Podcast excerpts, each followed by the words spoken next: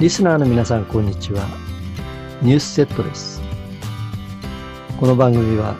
株式会社財務部が1週間のニュースの中から気になる記事を選び、皆様にお届けしています。さらに、そのニュースの中から一つをピックアップし、代表取締役、久間拓司に深読みしてもらいます。久間社長、よろしくお願いします。はい、よろしくお願いします。まずはじめに、2020年8月2日から8月8日のニュースの中から財務部が注目した5つの記事を取り上げたいと思います。では、第5位は、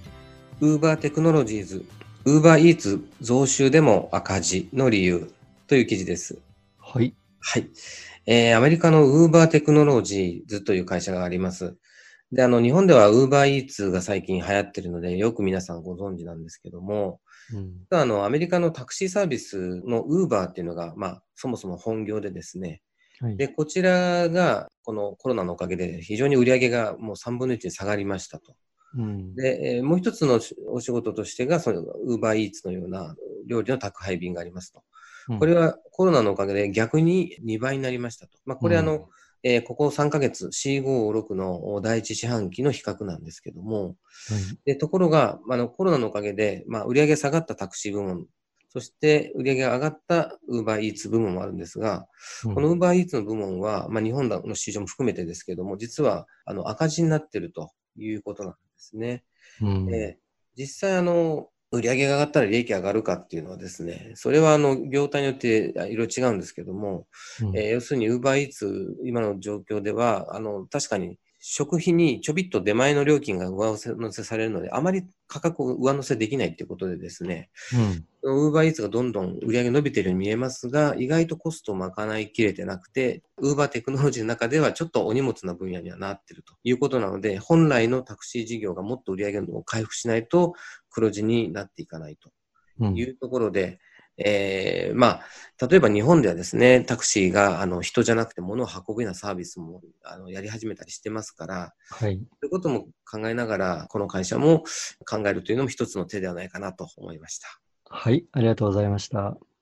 続きまして、第4位は、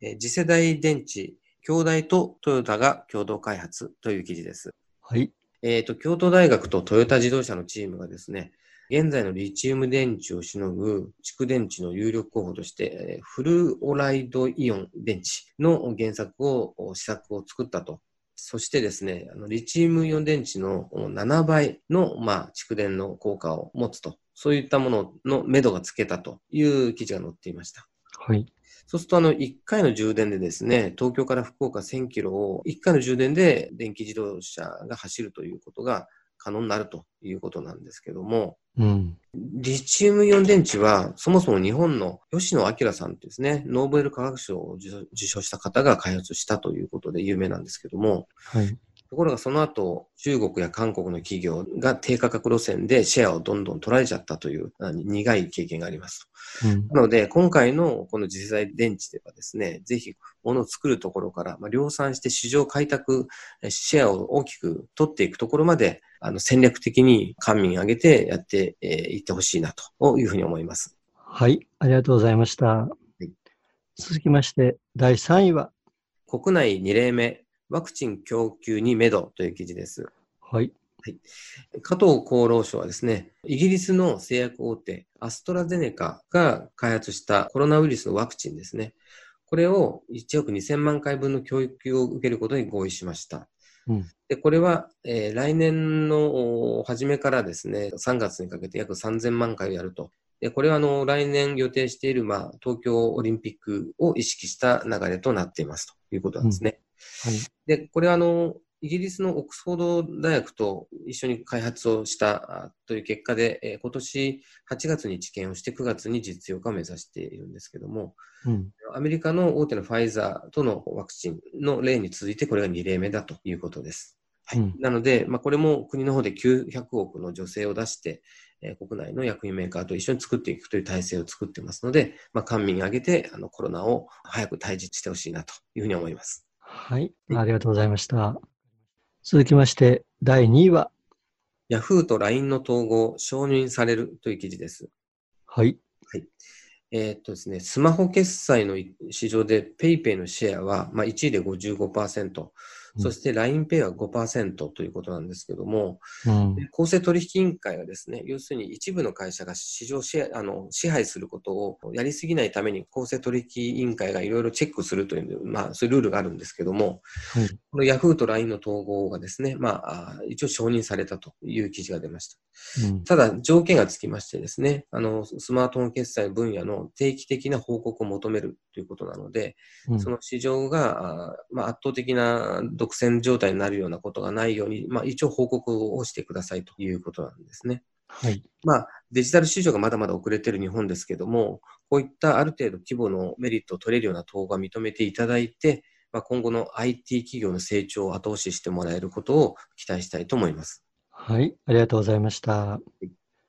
いよいよ最後になります。今週の第1位は？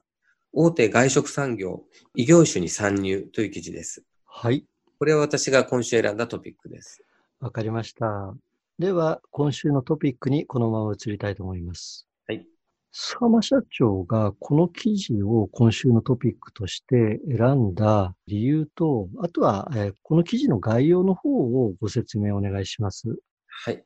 えー、外食産業は今コロナで大変な打撃を受けているんですけども、うん、えー、まあ、その人材が余ってしまった、その余剰の人材を異業種に振り向けるという取り組みが増えているという内容です。まあ、例えば、あの、後楽園ホールディングスというラーメンチェーン店はですね、人材派遣業に参入したりとか、うん、あと、参考マーケティングフーズという会社は、あの正社員を農家に出向させたりしております、うん、で。こういった人材をうまくどう活用するかというところで知恵の出しどころだなということでトピックとして選びました。はい、ありがとうございます。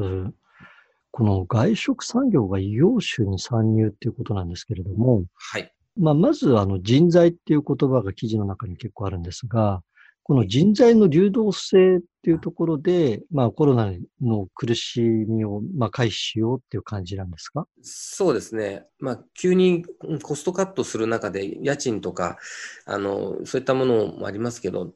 人材っていうのはですね、その固定費の中で最も切りにくい部分なので、うん、とりあえず一時的にでも、まあ、避難させるという、まあ、遊ばせているわけもいかないので、うん、えー、まあ、出向させて、まあ、ある意味一時しのぎをしているという形になりますね。うん、まあ、一時しのぎ的な人材の流動化と言えると思います。なるほど。まあ、コロナがまだ続くというふうに考えていくと、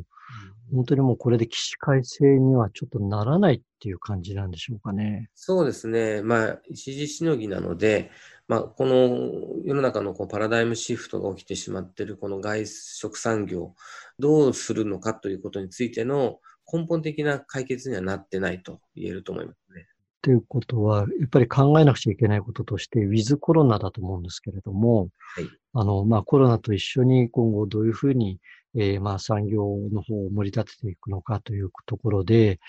財務部としてですね、この外食産業は、まあ、あの、今回異業種に参入していくわけなんですけれども、うん、根本的にどういうふうにすればよいというふうにお考えでしょうか？まあ、外食産業はですね、FRL と言います、フードという食材と R 家賃で L レイバーですから人材、うん、この3つのコストが非常にこう要になってくるんですけども、結局、あの人がこう食べに来ないってなるとですね、店舗も縮小せざるを得ないということで、まあ、家賃のカットとかできると思うんですね。はい。あと人材をどうするかっていう問題と、食のコストをどうするかという、ここも残るんですけども、これからはですね、新しい業種に、えー、まあ、外食産業の周辺産業に踏み入れていく。そちらで人材を育てて、そこで外食産業の周辺の事業に入っていけないかということを目指すべきだと思うんですね。はい。で例えば、川上から川下までって言いましょうか。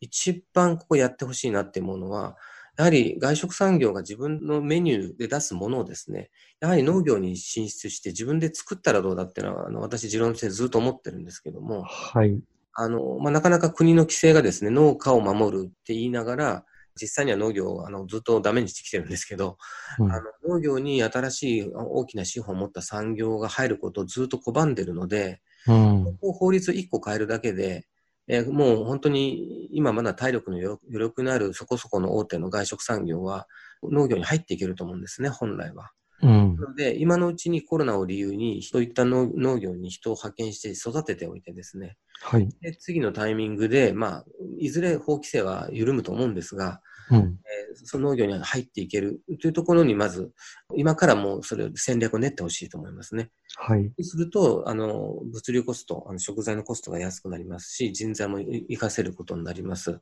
うん、ということで、まあ私も大学時代はの、あの、まあ京大の農学部にいましたけども、はい。の農業の経済的なその弱さっていうものはとても感じていましたし、外食産業からあの農業を掘り起こすということも視野に入れて、日本全体が強くなるということもあり得るんではないかなということで、まあ、このコロナを機に、まあ、いろんなルールが変わろうとしているので、この延長にそういったことまで変わっていく可能性も感じているので、そのあたり期待したいと思います。うん、そうですね。わかりました。あの、ちょっと、あの、ジャストアイディアレベルなんですけれども、はいはい、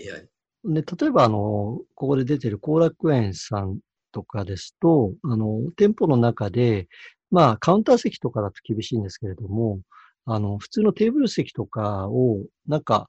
そうですね、在宅ワークの方々に、あまあ、あの、はいはい、貸したりとか、そういったことってできない、うん、難しいそうですね。あの、今、カラオケとか、あと、ホテルとか、そういった業種が、テレワーク用のスペースを時間制で貸し出してるっていう事業をやり始めてますよね。うん。これを外食産業に置き換えると、ひょっとしてそういったあテレワークをしたい人がそこで食事をしながら、えー、その自分の仕事ができると。要するに結局今、テレワーク推奨と言いながらも、自宅でやったところで、あかえってあのストレスが溜まるという例が本当に多くもう起きてます。うん、でもで家、家とその職場と結局第三の場所としての、そのテレワーク場所を皆さん今探してるんじゃないかと思うので、はい。そういう意味では外食産業のそのスペースですね、せっかくあるスペースをひょっとしたら再利用するとすれば、そういったテレワーク用に開放するという活用をしながら、あるいはそこに来ていただければ食事券の割引券をサービスするとかしてですね、またリアルでの利用をお願いすると、うん、いうことも確かに面白いアイデアだと思いますね。はい。なるほど。まあね、本当にもういろんなアイデアで乗り切るしかないんですけれども。そうですね。うん。ですけれど、やっぱりあの根本的に見据えるっていうふうになっていくと、その今後ね、異業種に参入していっ、で、そこでのノウハウなんかをやっぱり貯めていったら、自分の事業の方に何かね、活かしてほしいなというふうに思いますよね。そうね。その通りですね。はい。うん、はい。わかりました。ありがとうございました。今週のニュースセットは以上になります。お聞きいただいた皆様、どうもありがとうございました。ありがとうございました。また来週もお耳にかかりましょう。また来週。